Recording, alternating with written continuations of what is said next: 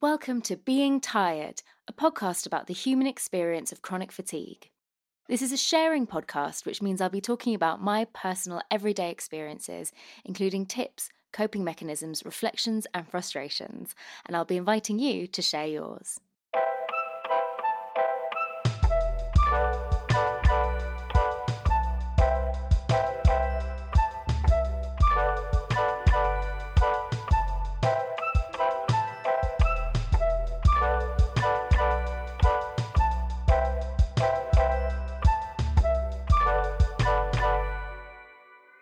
Everyone, and welcome to the podcast this week. I wanted to start off with a kind of clarification. Um, I did a little head thing there, like Alexis from Schitt's Creek, because I cannot seem to get through one week without referring to Schitt's Creek or She-Ra. It's like a problem. I need to get some more interests, but these are my only interests. Um, yeah, I wanted to get straight into making a clarification. So I should have made this clear at the beginning, really, when I first started the podcast. I just thought it went without saying, which is notoriously something I get annoyed at my boyfriend for saying, oh, well, that, that surely went without saying. No, say everything. say everything that you mean. Otherwise, people aren't to get that. I actually read a tweet this week um, from Wheels of Steer or Diary of a Disabled Person, who's um, really wonderful on Insta and Twitter, who posted a tweet that said this. You know what annoys me about those who say, think your disability away, change your mindset, or try yoga? If the solution was that simple, no one would be chronically ill. You really think we'd all sit around feeling ill when all we had to do was be positive? I was like, yes, 100%. And then realized, you know what? Oh, I don't think I've ever clarified this, and it's really, really, really important to say. So, in this podcast, I give a lot of advice, uh, I have a lot of conversations around self care and managing mental health. This is to support and ease our experience of chronic illness and chronic fatigue, not in any way as a cure or believing that the origins of the illness are in the mind or somewhere in lifestyle failings, you know? So I totally agree with this this tweet and it's really important to say because i'm going to focus quite a lot on mental health stuff and coping mechanisms and um, various lifestyle tips um, and particularly a lot about like mindset. And it's it's really really important to note that this is all based on the premise that chronic illness and chronic fatigue in particular is a medical condition and is physical and is biological. It's it's it's a real condition. It's not something that is a mental health condition. It's not something that um, that you can think away or you can fix in any of these external ways that I'm going to be talking about. So, the way I see it, mental health management is beneficial for everyone, but is vital for us, those of us with chronic conditions. I think that's the reason that I put a lot of focus on the mental health stuff as a management tool, because it is so vital for people with chronic conditions to be putting these things into place, to be tending to our mental health and tweaking the way that we live our lives, how we think, to be shedding toxic traditional ways of thinking, like in my last episode about productivity. Like, we should all be doing this stuff as a society, which is why my podcast, I think, is is relevant to the general population. And loads of people have told me that they found it useful, even though they don't have chronic conditions themselves.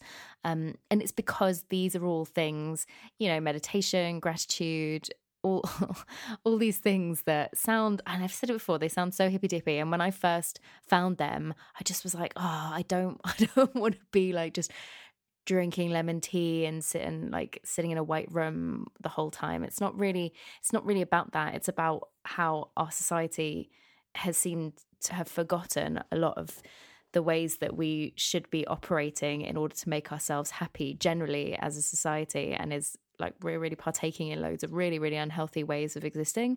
And anyway so all of these things are useful to everyone and would improve everyone's lives. But what is useful and beneficial to others is crucial to those of us dealing with chronic conditions. So, all of this, I see it as kind of how to live with chronic fatigue because we do have lives and, and we live with it and we cope with it somehow, um, not in any way as fixes or ways to wish it away or to deny its existence. Um, it's all about how we can help our experience as opposed to. Um, I mean, I, I, there are there are certain things that that I find ease ease the fatigue like lifestyle tweak, tweaks and things like that. But fundamentally, we're not. We, that's not how.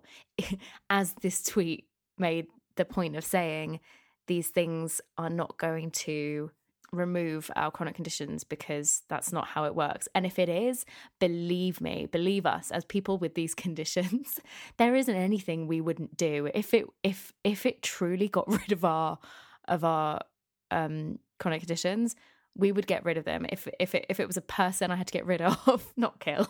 it's just be really specific. But you know, if these things truly got rid of our conditions, oh my god, there isn't anything I wouldn't do. I would cut anything from my diet. I would eat any mad shit. Like, do you know what I mean? Believe me, we would be doing them. So this is all this conversation that I'm having on this podcast is all around coping with and helping our experience of these conditions, not in any way to remove them because we would we would be doing that. This kind of leads me quite nicely into where I'm at at the at the moment this week um, with my fatigue, which is thinking about acceptance. Um, I I realized today actually um, that a lot of my coping mechanisms and tips, which I like, which come from place like dark places of trying to uh, manage something really difficult and trying to live with it and trying to thrive with it.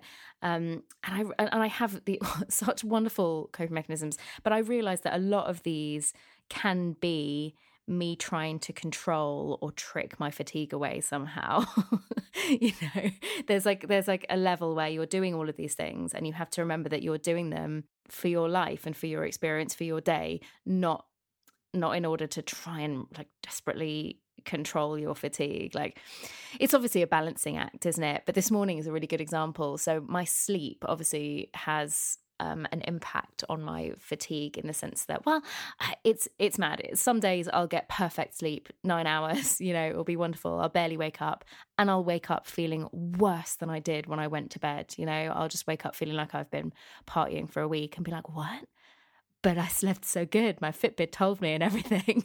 Um, so in that sense, there's not a direct there's not a direct link between your sleep and your and your sense of fatigue. It's really important to remember that it's not tiredness. But at the same time, if I've had a really bad night's sleep, um, or if I've not had an like I've always been like that. Actually, I've always needed eight hours. Otherwise, um, I just don't function as well. And previously to fatigue, that just would have meant I would have been a bit knackered and had to have a bit more coffee, as opposed to now where it's like, oh well, you're fucked then. you're just you're wrecked for today then.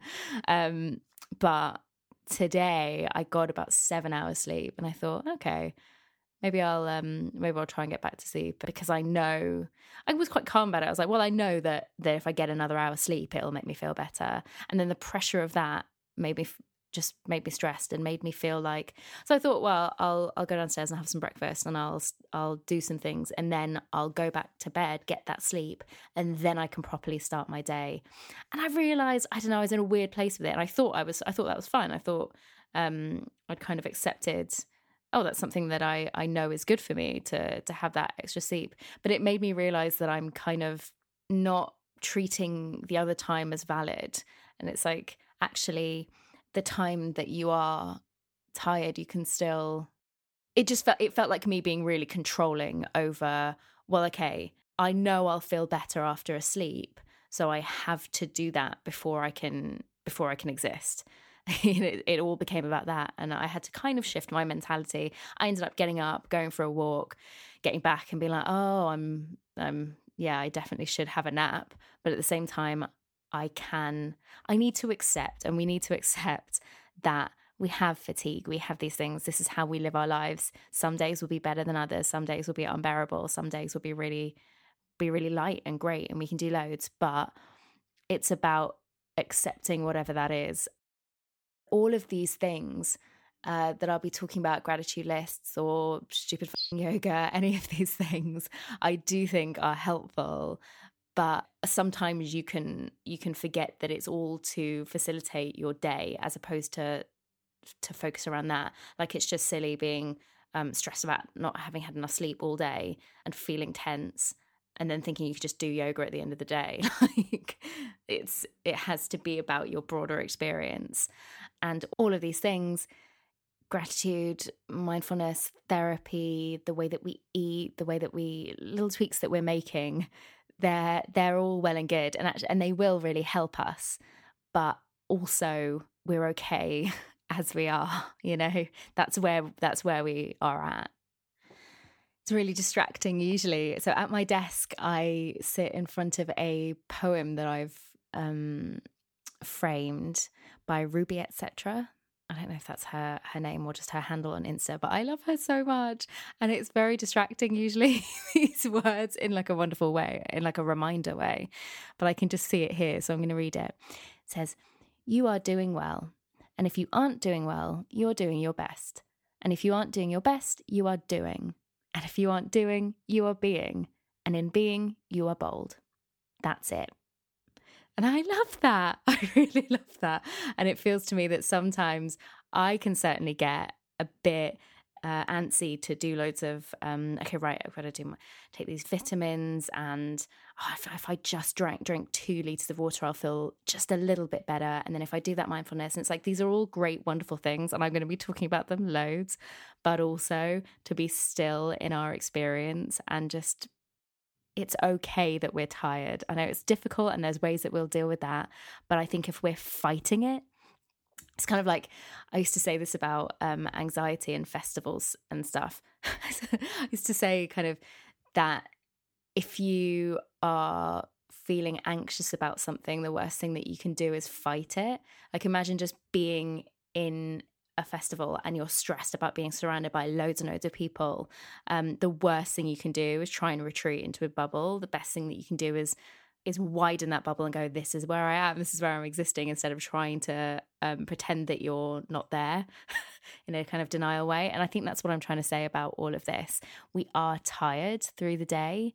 Um, and it's kind of okay to just go about your your business and sometimes you'll be you'll have to have a sit down other times you'll be able to do loads of stuff whilst being tired as opposed to try and tweak everything so that you're at max uh, energy levels comparatively and then you can live your lives I think for me, that manifested last week actually. So I didn't release a podcast after, so I released my one about productivity the week before. And then last Friday, so I usually record these on Wednesday, and then I ended up not recording it.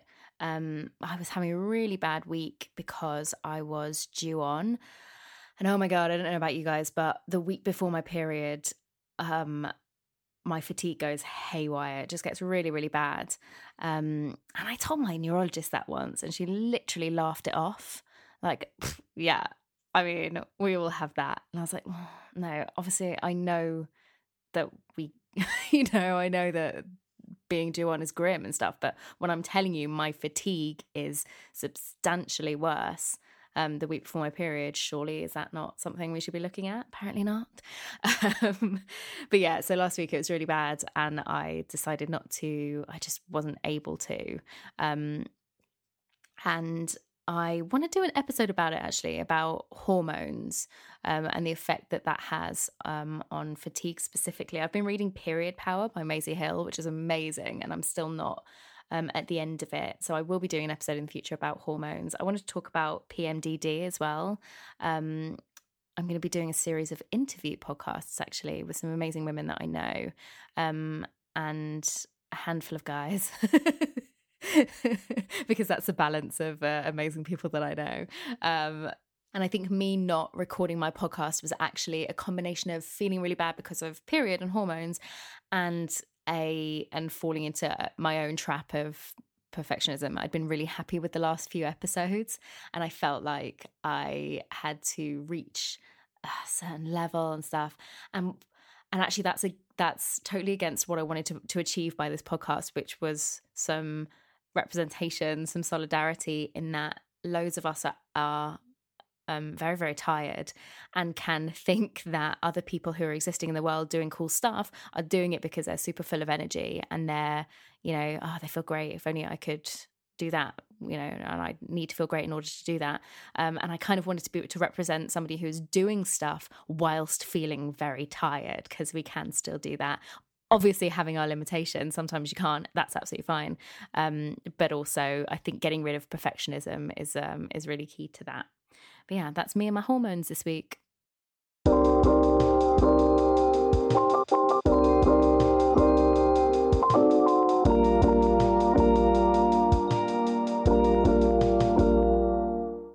So, next week, I'm going to be talking about dating while having chronic fatigue, the pitfalls and the quirks of that, and my own personal experience. So, if you've got any stories or views on dating with a chronic condition, please do let me know. Uh, come and follow the podcast on Instagram and Twitter at Being Tired Pod. I really do love hearing from you.